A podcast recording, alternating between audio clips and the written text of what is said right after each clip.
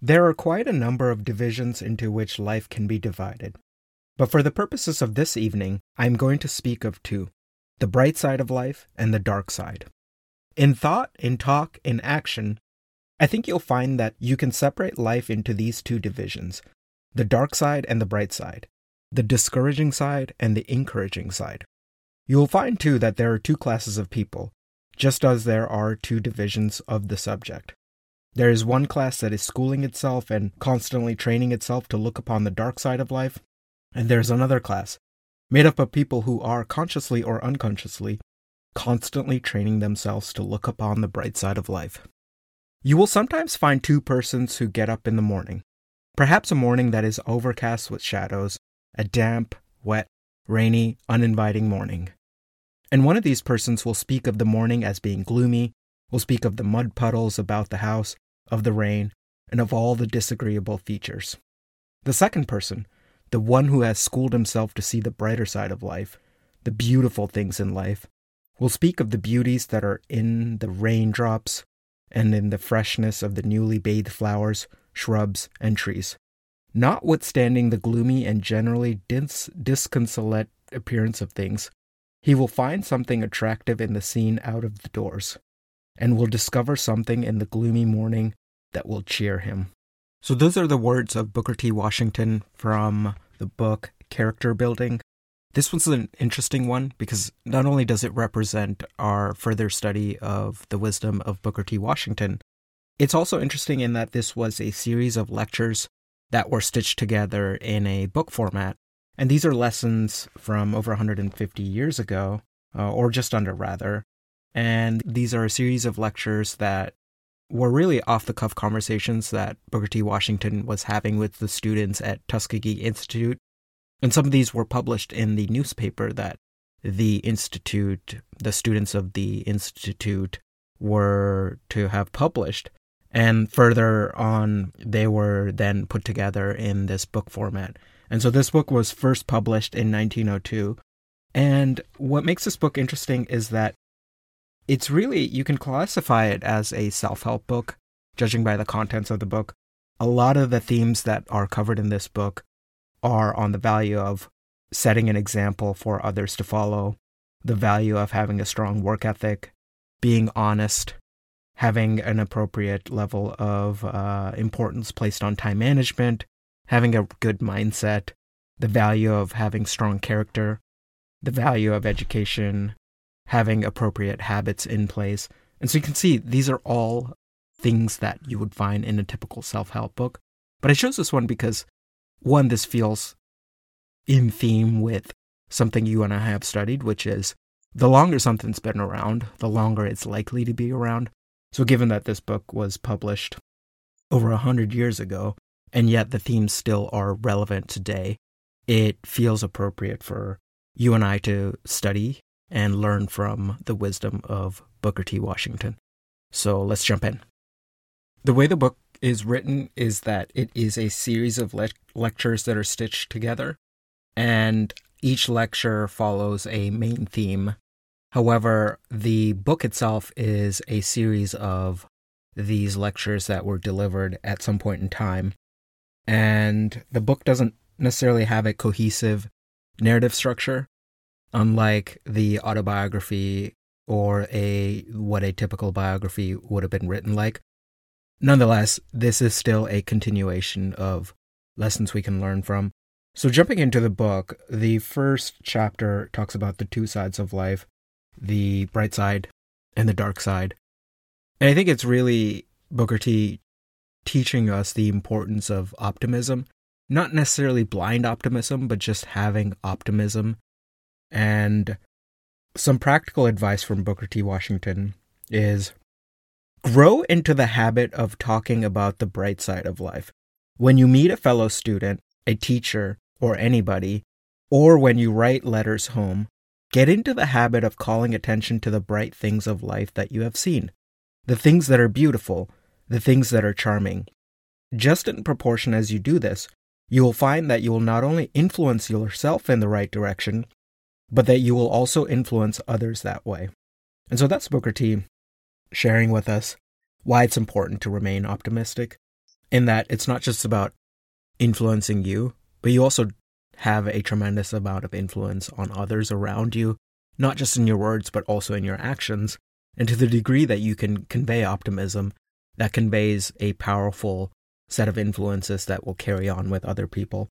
And I think it's also, so on a separate note, I, I want to mention that frequently he will refer to the audience as the students at Tuskegee. And so when he's talking about meeting fellow students, understand that the audience of these lectures are students at the Institute. In the second chapter, it's titled Helping Others. And the entire chapter, as it's titled, is on the value of service. So I want to pull out these two bits, which will tie nicely together. I want you to go out into the world, not to have an easy time, but to make sacrifices and to help somebody else. There are those who need your help and your sacrifice. You may be called upon to sacrifice a great deal. The more you do to make somebody else happy, the more happiness you will receive in turn. If you want to be happy, if you want to live a contented life, if you want to live a life of genuine pleasure, do something for somebody else. When you feel unhappy, disagreeable, and miserable, to someone else who is miserable and to that person an act of kindness, you will find that you will be made made happy. Um, that feels confusing. I think what he's generally trying to say is that when you're unhappy and you're miserable, going out of your way to make somebody else happy, particularly ones that are in need of happiness, somebody else who's miserable, will make you in turn happy. Further on, or rather continuing, the miserable persons in this world are the ones whose hearts are narrow and hard. The happy ones are those who have great big hearts. Such persons are always happy. Next up is a chapter called Some of the Rocks Ahead. And this is on the value of being prepared for hard times, or in some ways, it's an embodiment and Booker T's embodiment of Stoic values and Stoic form of thinking. And it starts with a maxim that Booker T quotes here Do not look for trouble is a safe maxim to follow, but it is equally safe to prepare for trouble. No, I repeat, it is the wise individual who prepares himself beforehand for the day of difficulties, for the day of discouragements, for the rainy day, it is the wise individual who makes up his mind that life is not going to be all sunshine, that all is not going to be perpetual pleasure. Make up your minds then that you are going to find difficulties in your room, in reference to your roommates, the heat, the cold, and any number of things that concern your stay in the buildings. So I, I fast forward there a bit, but in this context, he's really talking about and talking to students and if you remember from last week, the Tuskegee Institute was started from really very, very humble beginnings, in that the first building wasn't really even a building. When Booker T was starting out teaching, it was a rundown, you can think of it as a shed in which it would constantly rain inside the building. And so to the point where a student would have to hold an umbrella over him. And through the years, the Institute grew to a point where and and some of this was an embodiment of the philosophy of Booker T through this notion of industrial education where the students were expected to do the work of building the institute that they were studying at. And as he's talking about braving the cold, the heat, that's really because these buildings weren't necessarily meant for comfort. And they really were built by the students themselves. And frequently, Booker T would talk to the students that and so when he's talking about make up your minds that you're going to find difficulties in your room what he's referring to there is for the students to be prepared for the difficulties that come with their stay and to try and see and detach themselves to see a higher purpose in their circumstances. So, continuing on. But in all these manners, keep in mind the higher purpose which you came here to get an education. Get that thought into your heart and body, and it will enable you to master all these little things, all these minor and temporary obstacles. And so that's refer- Booker T referring to the minor obstacles or the inconveniences that come with the way the room is, the, the, the temperature, and any any number of things that one would find at the Tuskegee Institute early on. Further on, I want you to see, as I think you will see, that having a hard time, running up against difficulties here and there, helps to make an individual strong and also helps to make him powerful. This is the point I want to make with you that one of the reasons you are here is that you may learn to overcome difficulties. I have named some that you may expect to meet, but I have not named them all. They will keep springing up all the time, just in proportion as you learn to rise above them and trample them under your feet. Just in that proportion will you accomplish the high purpose for which you came here, and help to accomplish the purpose for which this institution exists. Last week, you and I studied the wisdom that was contained in Up From Slavery, and one of my favorite quotes from it is rather short, but it ties very directly to what Booker T just mentioned here. And I'll read this to you from Up From Slavery from Booker T. Success is to be measured not so much by the position that one has reached in life as by the obstacles which he has overcome. And I pull that out because that's exactly what Booker T is encouraging here in that your capacity to learn and rise above any obstacles is the capacity in which you will go on to actually achieve meaningful things. Next is a chapter on influencing by example and the value that Booker T places on being engaged constantly. So I want to read to you. First, now, when you go out into the world for yourselves, he's talking about students here, you must remember that in the first place that you cannot hold yourself up unless you keep engaged and out of idleness. No idle person is ever safe, whether he be rich or poor. Make up your minds whether you are to live in the city or in the country that you are going to be constantly employed. And the reason for it is you cannot set proper examples unless you yourself are constantly employed. See to it, then, when you live in a city, a town, or in a country district, that you are constantly employed when you are not engaged in the proper kind of recreation or in rest. Unless you do this, you will find that you will go down as thousands of our young men have gone down, as thousands of young men are constantly going down to who yield to the temptations which beset them. And then some practical advice on what this means. Refrain from staking your earnings upon games of chance. See to it that you pass by those things which tend to your degradation. Teach this to others. Teach those with whom you come in contact that they cannot lead strong, moral lives unless they keep away from the gambling table. See to it that you regulate your life properly, that you regulate your hours of sleep. And then he ends with I want you, as you go out from this institution, whether you are graduates or not, whether you have been here one year or four years, to go out with the idea that you must set a high example for everyone in your community. You must remember that people are watching you every day. If you yield to the temptation of strong drink, of going into bad company, others will do the same thing. They will shape their lives after yours. You must so shape your lives that the hundreds and thousands of those who are looking to you for guidance may profit by your example. And that's Booker T on the value of setting the right conduct and having influence through example. Next up is a chapter on the virtue of simplicity from Booker T.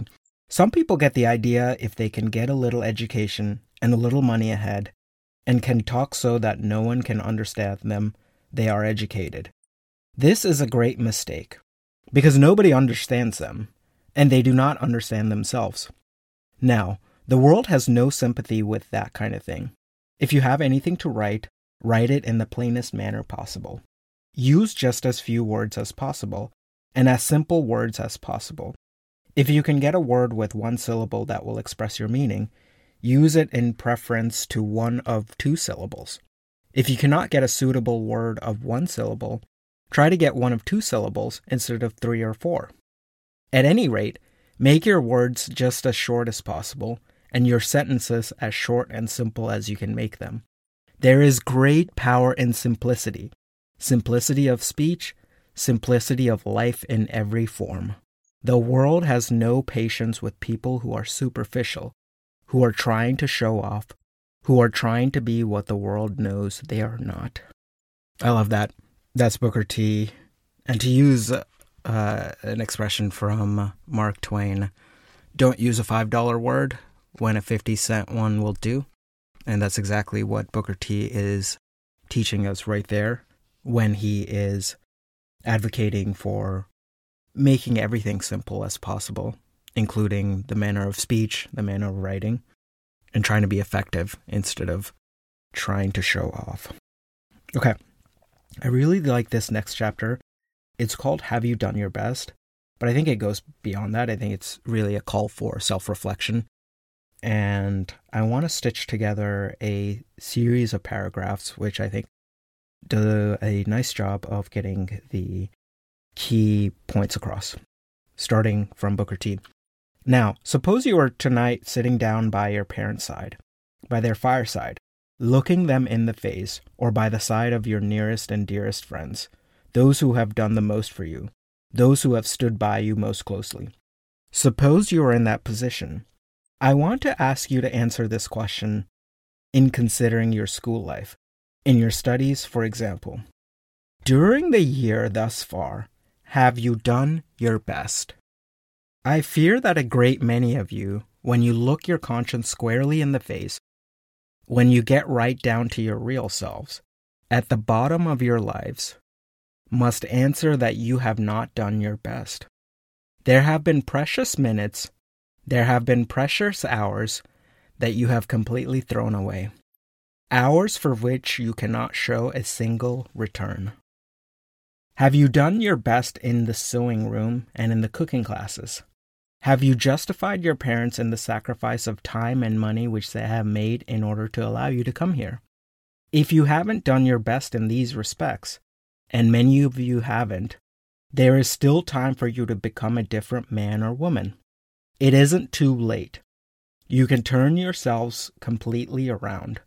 Those of you who have been indifferent and slow, those of you who have been thoughtless and slovenly, those of you who have tried to find out how little effort of body or mind you could put into in your industrial work here, it isn't too late for you to turn yourselves completely around in that respect, and to say that from tonight you're going to be a different man or woman.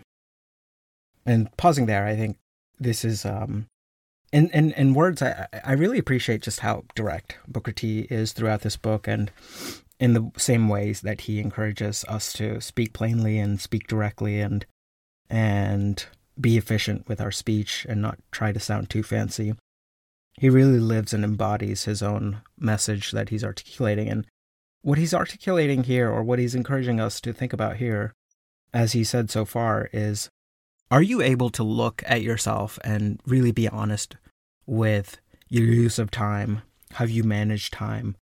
Are you able to look at the efforts that you've put in and say with good conscience that you've given it your best? And that's a tough one it's a tough one in that if we go, if you and I go through the same exercise, it's a, and if we were to do it honestly, it's one that I don't know that very many of us will be pleased unless we've made the diligent and intentional effort to really be intentional with the way we use our time. Continuing further, have you tried to slide out of it, or as it were, to get by, as the slang phrase goes? without doing really honest, straightforward work. And then lastly, in a word, I want you to get a hold of this idea that you can make the future of your lives just what you want to make it. You can make it bright, happy, useful if you learn this fundamental lesson and stick to it while in school or after you go away from here. That it doesn't pay any individual to do any less than his very best. It doesn't pay to be anything else but downright honest in heart. Any person who is not honest, who is not trying to do his very best in the classroom or in the shop, no matter where he may be, will find out that it does not pay in the long run. You may think it best for a little while, but permanently, it does not pay any man or woman to be anything but really downright honest and to do his or her level best. Next is a lesson from Booker T on the value of persevering and not being discouraged. But first, from the book. Very many people, very many students who otherwise would succeed, who would go through school creditably, graduating with honors, have failed to succeed because they became discouraged. I believe that every effort that we are obliged to make to overcome obstacles will give us strength and will also give us a confidence in ourselves that nothing else can give us. That was a long one. I want to I want to read that to you again. I believe that every effort that we're obliged to make to overcome obstacles will give us strength and will also give us confidence in ourselves and that nothing else can give us. So I think what he's saying there is that in a, in a long way that nothing can give more confidence than you and I going through the effort of overcoming obstacles. Okay, continuing. I would 10 times rather see you having a hard struggle to elevate yourselves, having a hard time either at work on the farm or on the buildings or in the shops, without money and without clothes, than to see you here having too much money and having everything that you want to come to you without any effort on your part. And that's quite pointed advice, or really, it's it's encouragement on no matter the circumstances that we're going through. There's a lot of value that comes in overcoming obstacles. And I don't think you have to look too far. I think, if anything, you can just look at individuals, people that have been given everything that they need to be successful. You look at a lot of um, children of rich parents, children of highly influential people who come from place of having everything handed to them, and yet you see them struggle. And that's because there's, like Booker T says, a lot of confidence to be gained from going through trials and tribulations, going through the struggle, and coming out for the better and coming out even stronger. And so this uh, chapter ends. Every person who has grown to any degree of usefulness, every person who has grown to distinction, almost without exception, has been a person who has risen by overcoming obstacles, by removing difficulties, by resolving that when he met discouragements, he would not give up. Make up your minds that you are going to overcome every discouragement and that you are not going to let any discouragement overcome you. Those of you who have been inclined to be moody and morose, or have been inclined to feel that the whole world is against you, that there is no use for you to try to elevate yourselves, make up your minds that your future is just as bright as that of anybody else. Do this, and you will find that you have it in your own power to make your future bright or gloomy, just as you desire. And so those words, I think, really connect well to how the book starts off, which is that there's two sides to life. You can choose to look at the bright side and structure your life such that that's always at the forefront and you position yourself to be optimistic and take the optimistic view and take the optimistic attitude. Or you can choose to be on the dark side and be morose, be gloomy, and be pessimistic in your attitude and your approach to life. If I were to characterize Booker T's end state or the point he's trying to get across, not only from these lectures, but also the education that's being taught at Tuskegee, it's that there's dignity in labor, which is number one, and it's that education carries far more weight beyond the walls in which it's taught at Tuskegee. And what I mean by that is that it would be a failing if education stopped the moment the students left the Institute of Tuskegee. And this next chapter, titled The Value of System in Home Life, does an illustrative job of what I'm referring to here. Let's start with words from Booker T to get an understanding of what I mean there. From Booker T. Most of you are going out from Tuskegee sooner or later to exert your influence in the home life of your people. You are going to have influence in homes of your own. You are going to have influence in the homes of your mothers and fathers, or in the homes of your relatives. You are going to exert an influence for good or for evil in the homes wherever you may go. Now, the question how to bring about the greatest amount of happiness in these homes is one that should concern every student here. I say this because I want you to realize that each one of you is to go out from here to exert an influence. You are to exercise this influence in the communities where you go. And if you fail to exercise it for the good of other individuals, you have failed to accomplish the purpose for which this institution exists. And so, what he's saying there is that a measure of success for the education that the students are receiving at Tuskegee is how much good are they doing in life in service of other people? And some of this is going to come about through indirect influence and sometimes also direct influence. And if the students fail to exercise influence for the good of others, then, in the words of Booker T, they will have failed the purpose for why Tuskegee was stood up in the first place. Further on, I want to speak plainly.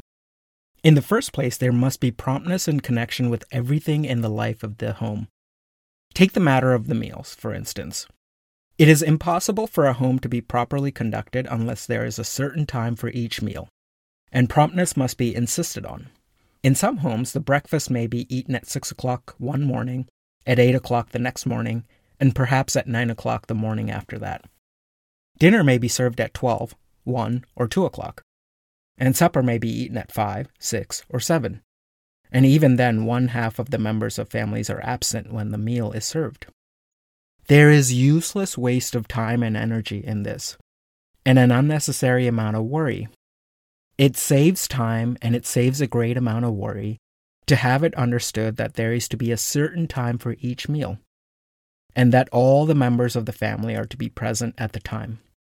In this way, the family will get rid of a great deal of annoyance, and precious time will be saved to be used in reading or in some other useful occupation. I don't really know that I've heard that put anywhere else, as obvious as it may, as it may sound. This idea that if there is consistency in even something as simple, for lack of a better word, as meal times, and having that structure in a way allows the entire family to save time for more important matters. This is really the first time I've personally heard this put into into words directly. It's one that I think I'll have to think about some more and that I can't I personally can't say that I I embody the lessons that Booker T is imparting on us here. I'm certainly guilty in my own family of not having consistent meals. So I don't know what that says about me. And on the theme of having systems in place in home. This also applies to where you store things. And so you can imagine if you're constantly looking for things, then that's also going to take time away from valuable activities. So, from the book, when things are out of place and you have to hunt for them, you are spending not only time, but you are spending strength that should be used in some more profitable way, meaning for reading or some other occupation or useful task. The people who have a place for everything are the people who will find time to read and who will have time for recreation. And so, what I take that to mean is that all the small things add up. And so, if you're constantly losing things, if you're constantly having to look for things, then that's going to lead to consistently feeling like you just don't have time to do the things that you want to do. Next up is a chapter called What Will Pay. And it's an interesting one because the chapter talks about or starts off with questions that students at Tuskegee have for Booker T, which is what kind of career should I go into? What kind of what kind of calling should I take on in order to earn money? And the advice and the lessons that Booker T imparts on the students feels quite counterintuitive, but we will understand it to actually make sense. And I'll jump right in, and this is further on in the chapter.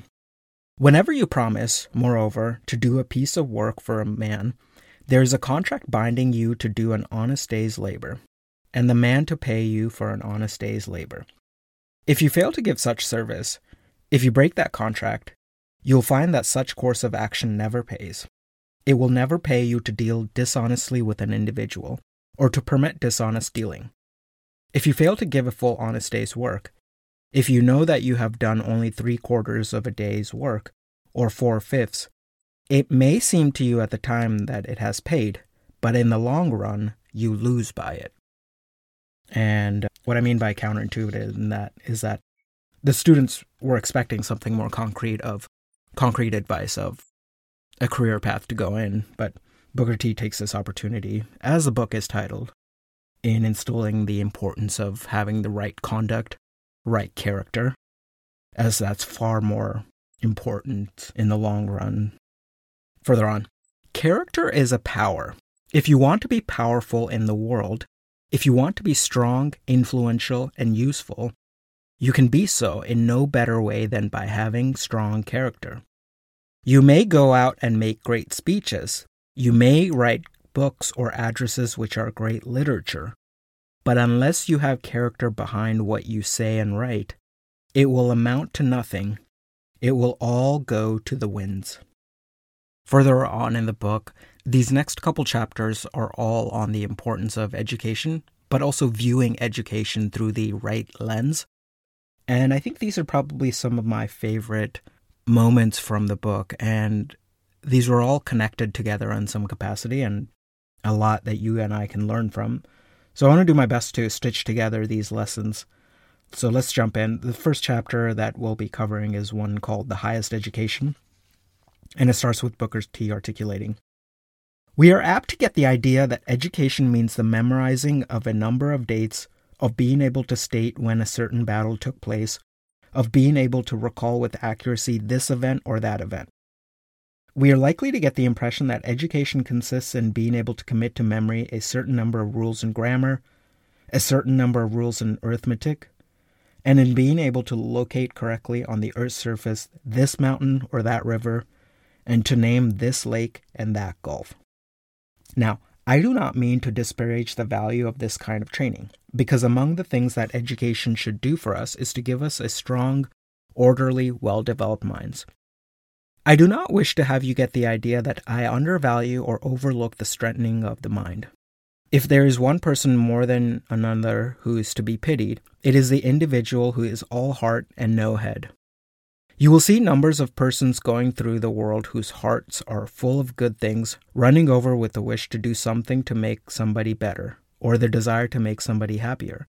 But they have made the sad mistake of being absolutely without develop of mind to go with this willingness of heart. We want the development of the mind, and we want the strengthening of the mind. I have often said to you that one of the best things that education can do for an individual is to teach that individual to get a hold of what he wants. So I'm going to pause there. Uh, there's a lot to unpack there. Part of why I love this message from Booker T is that it really turns on its head on the value of education and looking at education from a different vantage point, which just as he suggests, it's not about memorizing from the textbook. It's not about being able to recall exactly and parrot exactly what a teacher tells us, but rather, ultimately, are you able to get what you want out of life? Are you able to get a hold of what you want and navigate through the difficulties of life? And that's really what Booker T is encouraging us here. Somebody I've referenced on this podcast a number of times is a guy by the name of Naval Ravikant. He is a well known venture capitalist. The profession doesn't really matter. What I find compelling about him is he's able to distill a lot of wisdom through bite sized tweets. And one of the tweets that I really like from him is uh, it goes, The only real test of intelligence is if you get what you want out of life. And I really was gravitated, or I was, I, I thought of that tweet immediately because I've been guilty of thinking intelligence is the end, end all be all, when in reality, they, there's a lot of ways to view intelligence. It's not just about raw intellect power, it's not about being clever. And one way of, I think, not only measuring success, measuring intelligence, and in Booker T's words, measuring your capacity to be educated, is have you gone through life able to get what you want. If you're striving for happiness, if you're striving for whatever it is, if you're striving for money, if you're striving for influence, were you able to get it? And that's, I think, such a powerful and counterintuitive way of measuring or evaluating the success of education, the success of intelligence, or your capacity to do, have done things in life. Okay, continuing. But after all, this kind of thing is not the end in education. What then do we mean by education? I would say that education is meant to give us an idea of truth. Whatever we get out of textbooks, whatever we get out of industry, to pause there, there's probably going to be a couple times in which the word industry is used. You can think of that as just your capacity to work. Uh, this is a word even Ben Franklin uses as a virtue. Industry, you can just think of it as work. Okay. Whatever you get out of industry, whatever you get here and there from any sources, if we do not get the idea of truth at the end, we do not get education. I do not care how much you get out of history or geography or algebra or literature. I do not care how much you got out of all your textbooks unless you have got truth. You have failed in your purpose to be educated. I'm going to read that again. I do not care how much you got out of all your textbooks unless you have gotten truth. You have failed in your purpose to be educated. Unless you get the idea of truth so pure that you cannot be false in anything, your education is a failure. Further on, education is meant to make us change for the better to make us more thoughtful, to make us so broad that we will not seek to help one man because he belongs to this race or that race of people, and seek to hinder another man because he does not belong to this race or that race of people. Education, in the broadest and truest sense, will make an individual seek to help all people, regardless of race, regardless of color, regardless of condition. And you will find that the person who is most truly educated is the one who is going to be the kindest, and is going to act in the gentlest manner towards people who are unfortunate, towards the race or the individual who is most despised. The highly educated person is the one who is most considerate of those individuals who are less fortunate. Education is meant to make us absolutely honest in dealing with our fellows. I don't care how much arithmetic we have or how many cities we can locate. It is all useless unless we have an education that makes us absolutely honest. And so to recap, there's a couple things that Booker T means by being educated. Number one is your capacity to get what you want out of life. Number two is the capacity to seek truth. Number three is to change ourselves for the better, and more importantly, help others especially individuals that may be less fortunate than us. Number four is the capacity to be honest. And then two more. First, education is meant to give us satisfaction and to give satisfaction out of giving it. It is meant to make us get happiness out of service for our fellows. And until we get to the point where we can get happiness and supreme satisfaction out of it, out of helping our fellows. We are truly not educated. Education is meant to make us generous. And then lastly, education is meant to make us appreciate the things that are beautiful in nature. A person is never educated until he's able to go into the swamps and woods and see something that is beautiful in the trees and shrubs there, is able to see something beautiful in the grass and flowers that surround him, is, in short, able to see something beautiful and elevating and inspiring in everything that God has created. Not only should education enable us to see the beauty in these objects which God has put above us, but it is meant to influence us to bring beautiful objects about us. And as you can see, there's a lot of wisdom packed in there in how Booker T encourages us to think about education. Extending on some of these ideas that we just heard from Booker T, you and I have learned from a number of individuals in the past on the value of putting into practice what we're learning. And Booker T also encourages us to do the same, in that any knowledge that we gain is only as applicable and useful to the degree that we actually put it into practice. And so let's hear from Booker T on that very point. If you're studying chemistry, be sure you get all you can out of the course here and then go to a higher school somewhere else. Become as proficient in the science as you can. When you have done this, do not sit down and wait for the world to honor you because you know a great deal about chemistry. You will be disappointed if you do. But if you wish to make the best use of your knowledge of chemistry, come back here to the south and use it in making this poor soil rich, and in making good butter where the farmers have made poor butter before. Used in this way, you will find that your knowledge of chemistry will cause others to honor you. I think that's a beautiful lesson there. I think what he's trying to say here is that don't let your ego seek out education for the purpose of status, because ultimately it isn't the fact that you've stored up this knowledge that's going to make yourself useful and, and receive honors, but what is it ultimately that you've serviced, put into service? Who have you served? And unless you put that knowledge and that education to practice to improve the lives of individuals, you're not going to get that recognition. And the people will only recognize you to the degree that you've made their lives better. And I think, I think that's a beautiful encouragement by Booker T and a, and a reminder that ultimately it's the practice and the application of education that matters a great deal more. Okay, further on in this chapter, I hope you have understood me in what I have been trying to say of these little things. They all tend to show that if we are to keep pace with the progress of civilization, we must pay attention to the small things as well as the larger and more important things in life. They go to prove that we must put brains into what we do. If education means anything at all, it means putting brains into common affairs of life and making something of them. That is just what we are seeking to tell to the world through the work of this institution. And so that's a bit confusing, but I think what he's trying to say here is that really Booker T is encouraging us to, whatever task that we're doing, especially if it's a byproduct of the education that we received, don't sleepwalk our way into these tasks, meaning don't just repeat the same task over and over without having actually put your mind into learning and continuing to get better at the task, whether it's your life's calling, whether it's the profession that you've chosen to engage in, whatever it is, go beyond your initial approach and further on. And so you'll find it all through life.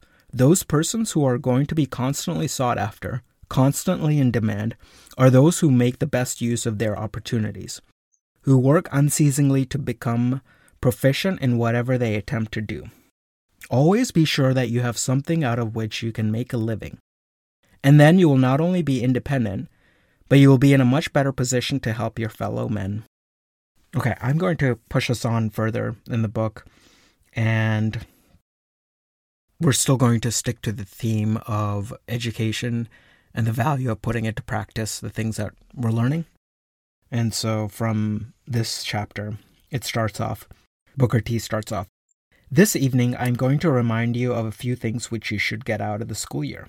But it'll be of very little use for me to do this unless you make up your mind to do two things. In the first place, you must resolve that you're going to remember the things I'm going to say. And in the second place, you must put my suggestions into practice. If you will make up your minds, then, you are going to hold on to these suggestions, so far as your memory is concerned, and then, so far as possible, put them into practice we shall be able to discuss something that will be of profit to you during the year.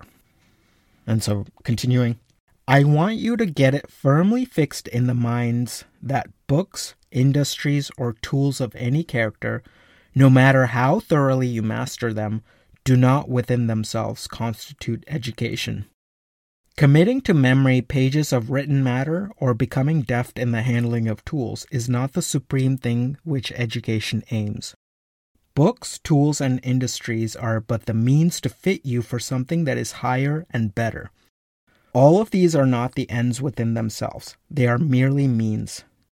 The end of all education, whether of head or hand or heart, is to make an individual good, to make him useful, to make him powerful, is to give him goodness, usefulness, and power in order that he may exert a helpful influence upon his fellows.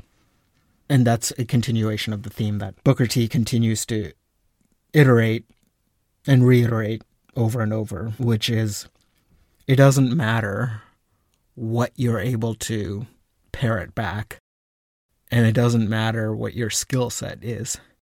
If you're not able to have an influence on individuals outside of yourself, then in his words, he will have failed of what he's trying to accomplish with the Tuskegee Institute.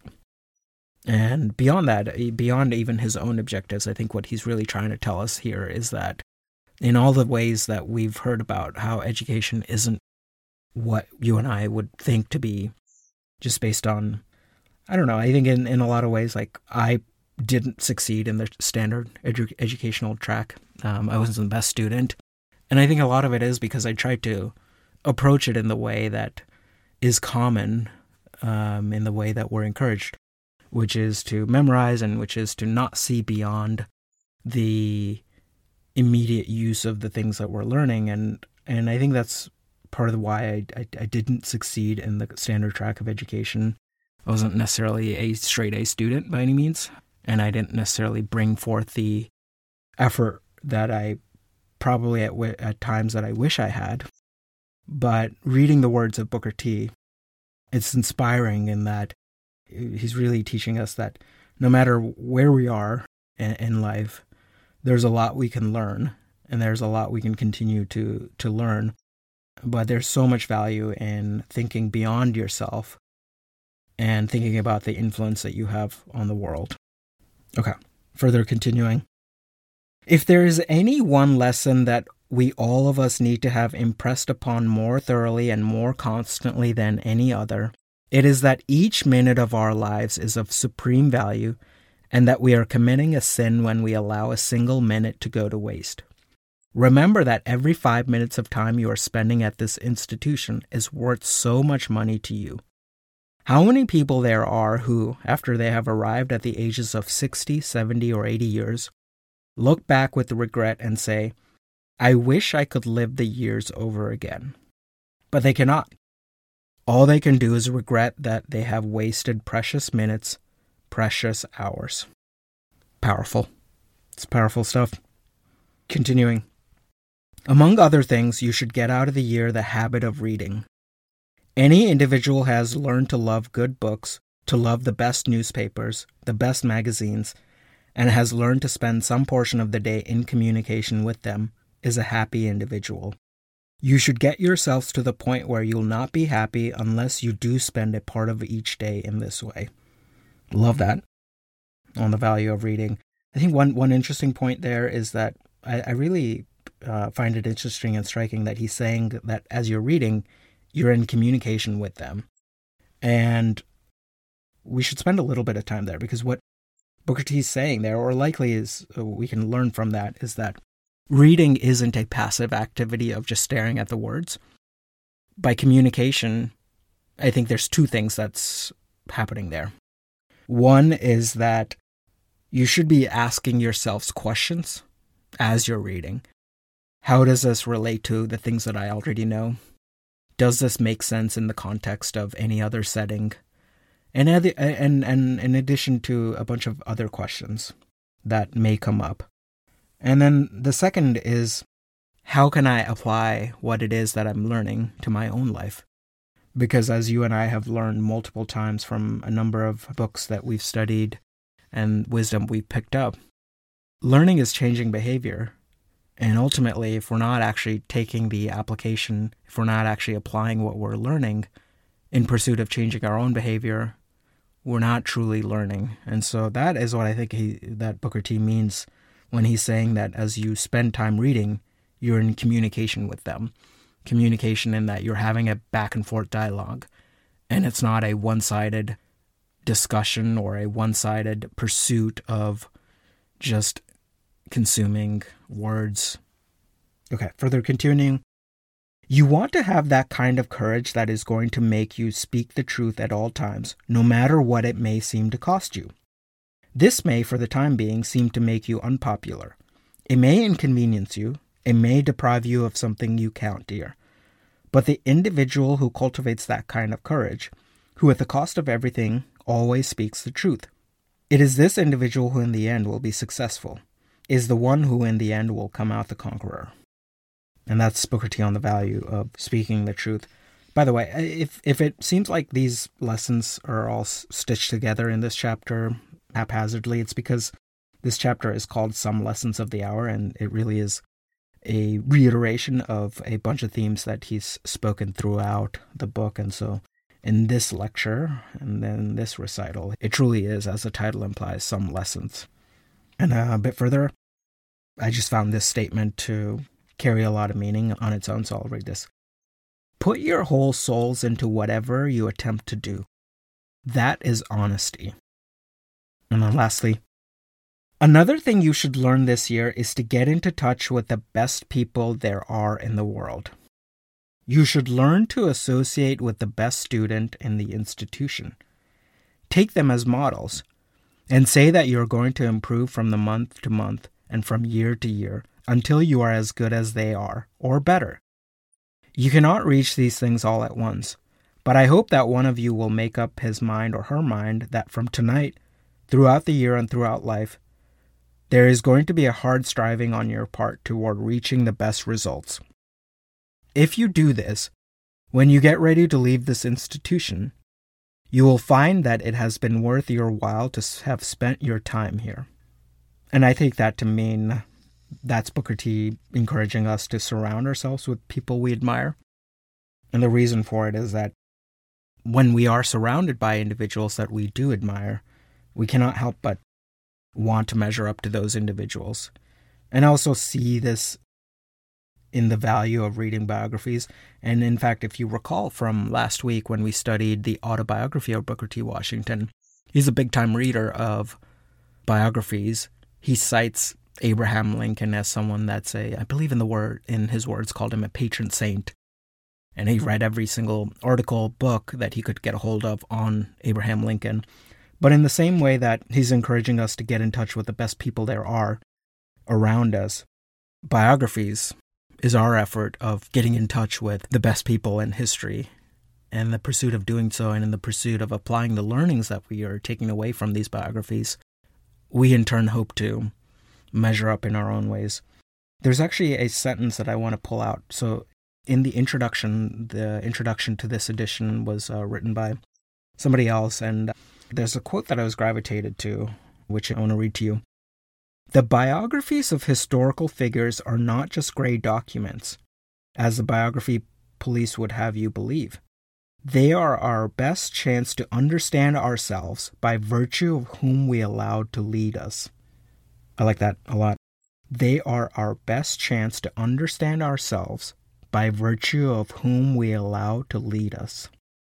Okay, so a bit ago we heard from Booker T on the importance of putting your brain to work in the efforts that we're taking so I want to pull this out, which does, I think, a better job of articulating than what I probably did from the book.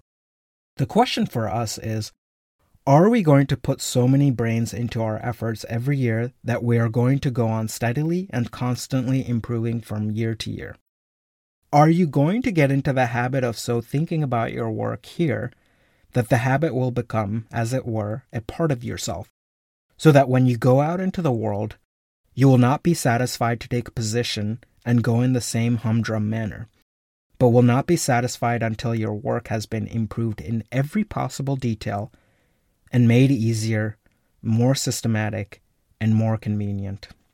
We must put brains into our work.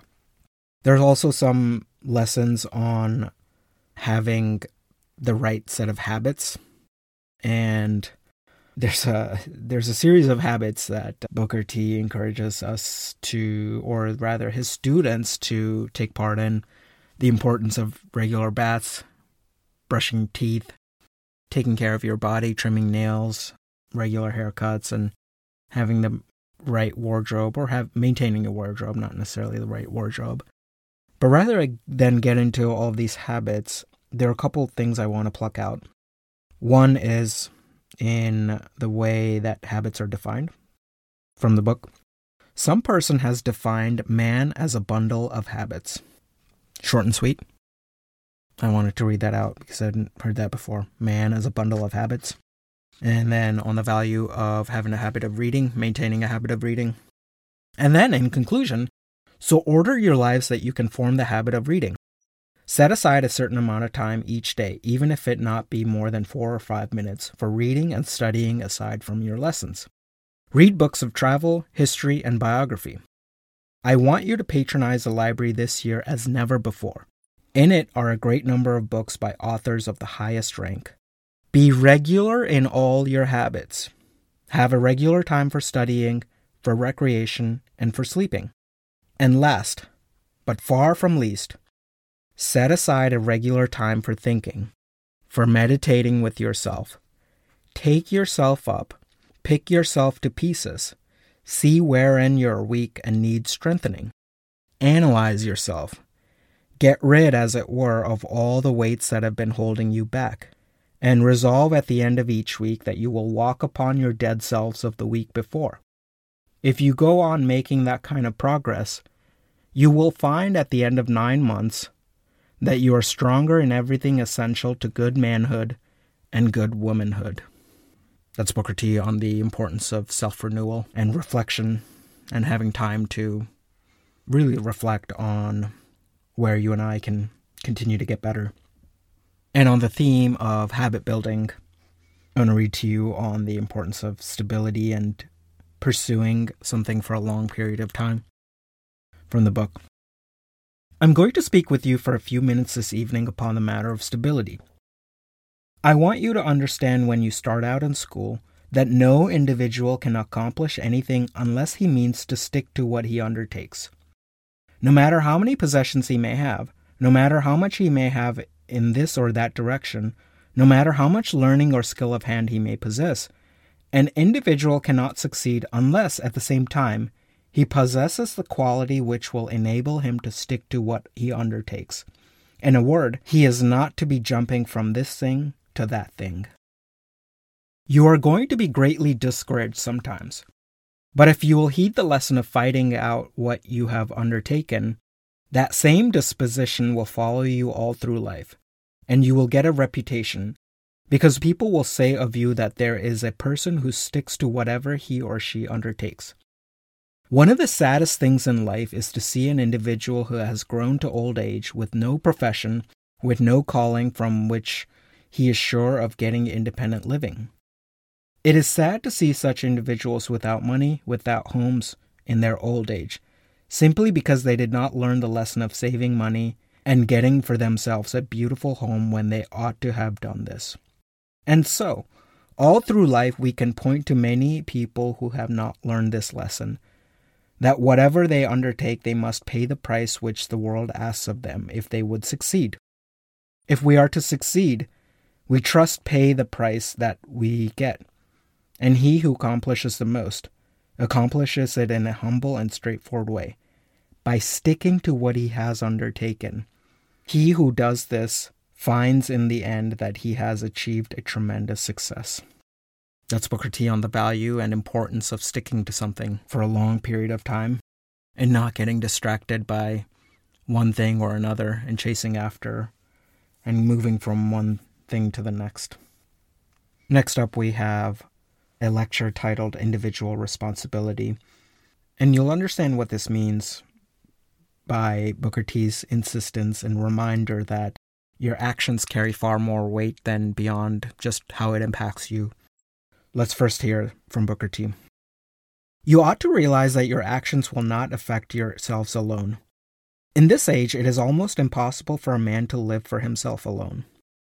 On every side, our lives touch those of others, their lives touch ours.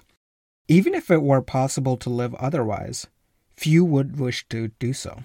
A narrow life, a selfish life, is almost sure to be not only unprofitable, but unhappy. The happy people and the successful people are those who go out of their way to reach and influence for good as many persons as they can. In order to do this, though, in order best to fit oneself to live this kind of life, it is important that certain habits be acquired. And an essential one is that the habit of realizing one's responsibility to others. Your actions will affect other people in one way or another and you will be responsible for the result. You ought always to remember this and govern yourself accordingly. Suppose it is a matter of the recitation of a lesson, for instance. So by recitation, I, I think what, what he's referring, and we heard this even from his autobiography. I think what he's referring to is, um, well, I can only infer that it means that back in the day, in the year 1900, when this was written, the way students were taught was by oral recitation, meaning whatever you were taught, you were expected to recite out loud, sometimes immediately, sometimes later on the following day. And your ability to commit to memory the things that you have learned or the things that you have been taught is uh, what he's referring to as oral, oral recitation or the recitation. Anyway, back to the book. Suppose it is a matter of the recitation of a lesson, for instance. Someone may say, It is nobody's business but my own if I fail a recitation. Nobody will suffer but me. This is not so. Indirectly, you injure your teachers also. For while a conscientious, hard-working teacher ought not to be blamed for the failures of pupils who do not learn simply because they do not want to or are too lazy to try, it is generally the case that a teacher's reputation gains or loses as his or her class averages high or low. The same thing is true of work in the industrial departments. Too many students try to see how easily they can get through the day or the work period, yet not get into trouble. Or, even if they take more interest in this, they care for their work only for the sake of what they can get out of it themselves, either as pay or as instruction which will enable them to work for pay at some later time. And further on, the world is looking for men and women who can tell one why they can do this thing or that thing, how a certain difficulty was surmounted or a certain obstacle removed. But the world has little patience with a man or woman who takes no real interest in the performance of a duty, or who runs against a snag and gets discouraged, and then simply tells why he did not do a thing and gives, and gives excuses instead of results. Opportunities never come a second time nor do they wait for our leisure. The years come to us but once, and they come and then only pass swiftly on, bearing the ineffaceable record we have put upon them. If we wish to make them beautiful years or profitable years, we must do it moment by moment as they glide before us. So there, there's a lot to unpack there. I think the essence of what Booker T is imparting on us is just the value of, well, first of all, the value that comes with being the type of person that is Ill, is able to overcome obstacles and relentlessly pursue the the task at hand that you've been given and not make excuses for it. Because in his words and I think this is true opportunities don't come all that often. And to the degree that you're able to take it that task at hand and and do it to the best of your ability you set a view that others have for yourself and that you are viewed as somebody that can get things done. And that gives you and grants you more opportunities in the future. And then on the point of doing things moment by moment, what he's saying there is that we really don't get opportunities all that often. And so if we if we just wait around and let them pass by, we're just letting them slip by. And that when we when we encounter opportunities, we should tackle them and, and face them head on. And the only way to face them head on is to do it in the moment. We'll end on this. We frequently hear the word lucky used with reference to a man's life. Two boys start out in the world at the same time, having the same amount of education. When 20 years have passed, we find one of them wealthy and independent. We find him a successful professional man with an assured reputation, or perhaps at the head of a large commercial establishment employing many men, or perhaps a farmer owning and cultivating hundreds of acres of land. We find the second boy, grown now to be a man, working for perhaps a dollar or a dollar and a half a day, and living from hand to mouth in a rented house. When we remember that both boys started out in life equal handed, we may be tempted to remark that the first boy has been fortunate that fortune has smiled on him, and that the second boy has been unfortunate. There is no such nonsense as that. When the first boy saw a thing that he knew he ought to do, he did it, and he kept rising from one position to another until he became independent. The second boy was an eye servant who was afraid that he would do more than he was paid to do. He was afraid that he would give 50 cents worth of labor for 25 cents. He watched the clock for fear that he would work one minute past 12 o'clock at noon and past 6 o'clock at night. He did not feel that he had any responsibility to look out for his employer's interests. The first boy did a dollar's worth of work for 50 cents. He was always ready to be at the store before time. And then, when the bell rang to stop work, he would go to his employer and ask him if there was not something more that ought to be done that night before he went home. It was this quality in the first boy that made him valuable and caused him to rise.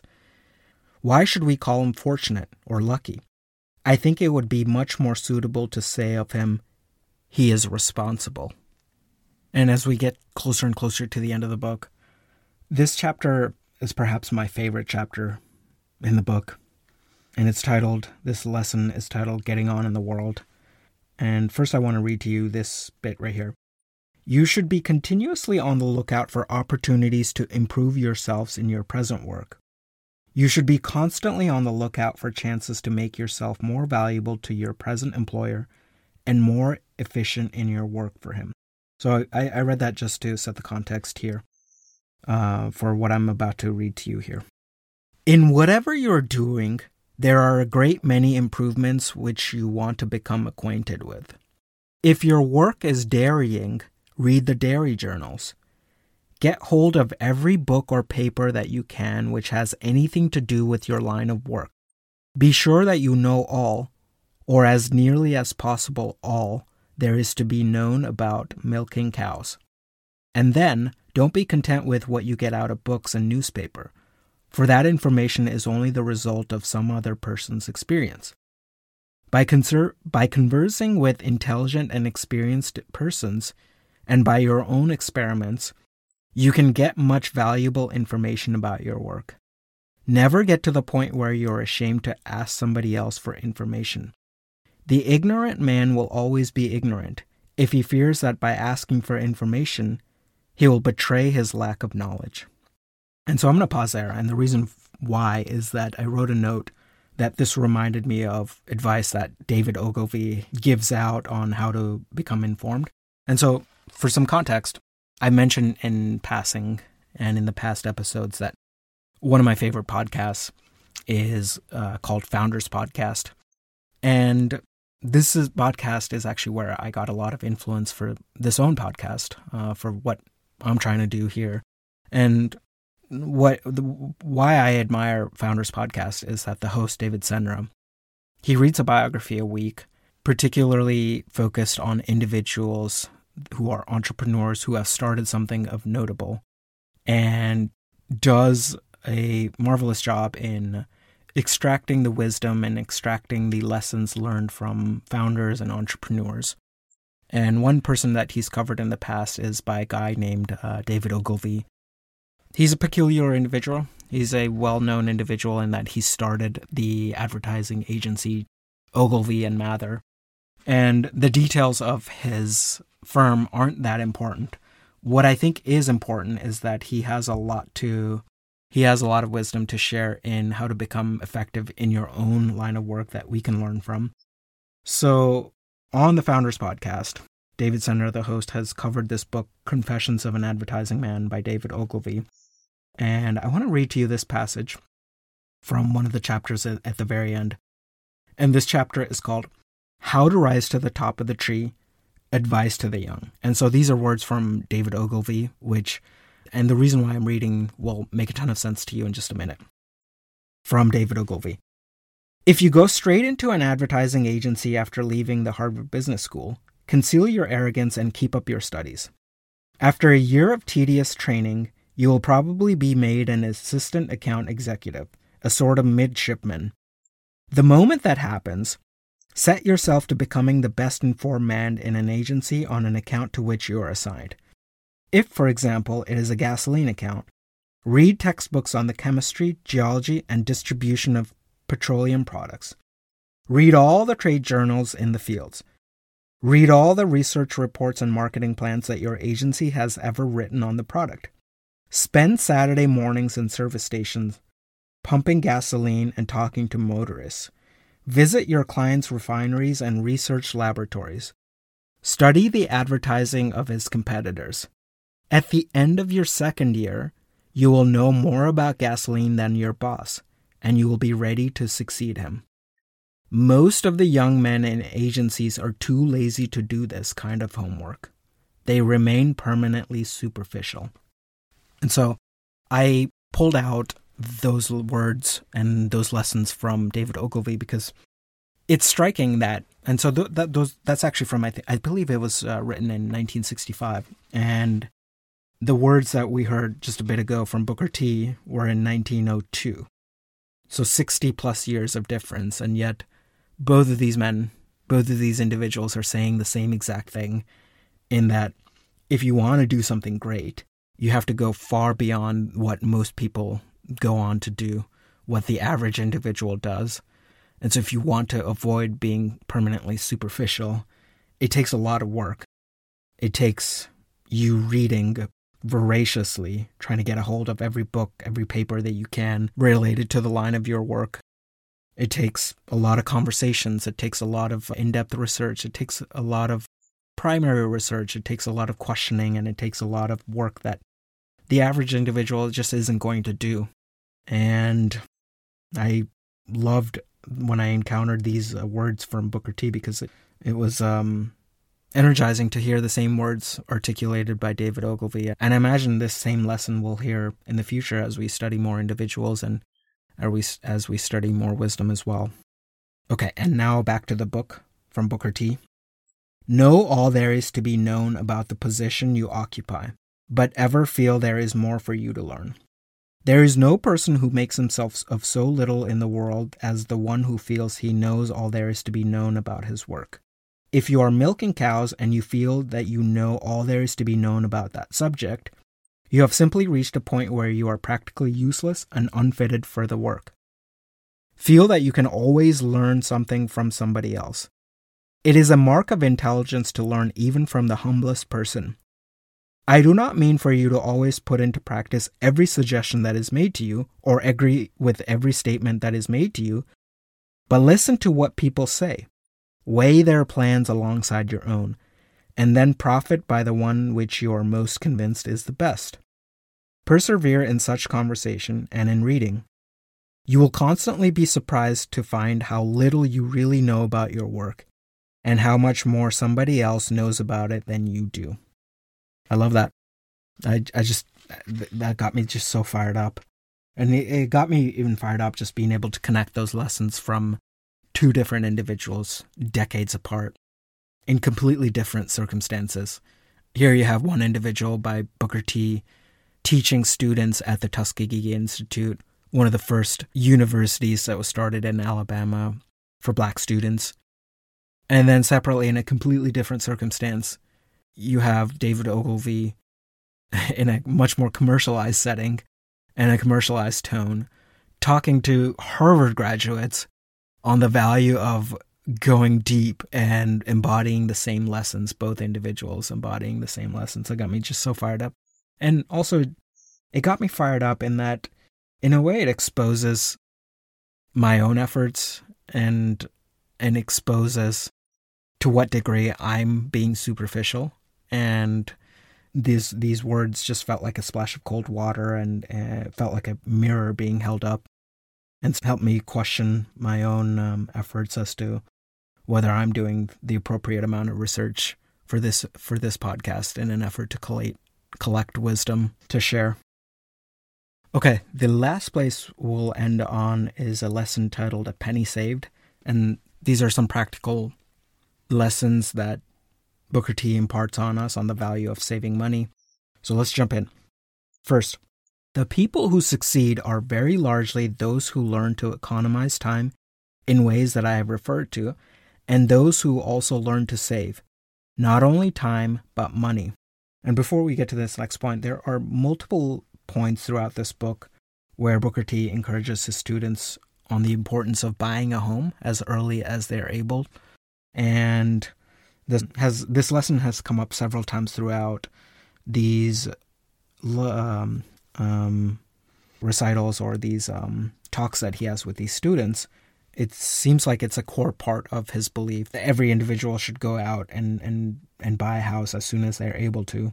And so with that in mind, this next point from Booker T. The possession of a decent house ensures us a certain amount of proper comfort. No person can do the best work, can think well, can get along well, unless he has a certain amount of comfort. And I may add, a certain amount of good, nourishing food, well cooked. The person who is not sure where he is going to get his breakfast, or the one who is not sure where he is going to get the money to pay his next week's board, is the individual who cannot do the best work, whether the work be physical, mental, or spiritual.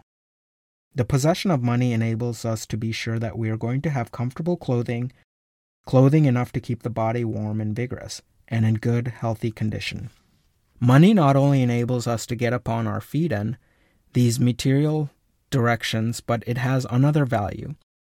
The getting of it develops foresight on our part. People cannot get money without learning to exercise forethought, without planning today for tomorrow, this week for the next week, and this year for the next year. People cannot get hold of money, or at least cannot get hold of it, who have not learned to exercise self control. They must be able to say no. The possession of money, the having of a bank account, even if small, gives us a certain amount of self respect. An individual who has a bank account walks through a street so much more erect. He looks people in the face, the people in the community in which he has confidence in him, and a respect for him they would not have if he did not possess the bank account. And a little further, I like to see people comfortably and neatly dressed, but there is no sadder sight than to see young men and women yielding to the temptation to spend all they earn upon clothes. Then, when they die, in many cases, somebody has to pass around a hat to take up a collection in order that they may be decently put away. Do not make that mistake. Resolve that no matter how little you may earn, you will put a part of the money in the bank. If you earn $5 a week, put $2 in the bank. If you earn $10, save 4 of them. Put the money in the bank let it stay there. When it begins to draw interest, you will find that you will appreciate the value of money. And lastly, we cannot get upon our feet as a people until we learn the saving habit, until we learn to save every nickel, every dime, and every dollar that we can spare. And that's where we'll end it. You listen to the words of Booker T. Washington from Character Building. If you like what I'm trying to do with this podcast, which is to collect the wisdom of individuals across time, collect lessons from various disciplines, and you want to support this podcast, there's two ways.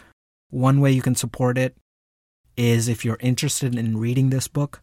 If you go to the show description in your podcast player, you'll see a link to the book. And by clicking on the link, you'll be taken to a an Amazon affiliate link. And if you were to purchase this book at no additional cost to you, I would get a small portion of the fee, and it doesn't cost you any extra. I think it's something like 50 to 80 cents. So it's a pretty negligible way of uh, essentially tipping me for the work that I do for this podcast. Another way, and this is probably the most important way that you can support this podcast, is if you can take the time to leave a review either on Apple Podcasts, or even rate the podcast on other podcast players that you're using, if it's on Spotify or elsewhere. That would mean a lot. It would also help get the word out about this podcast. And until next time, thank you so much.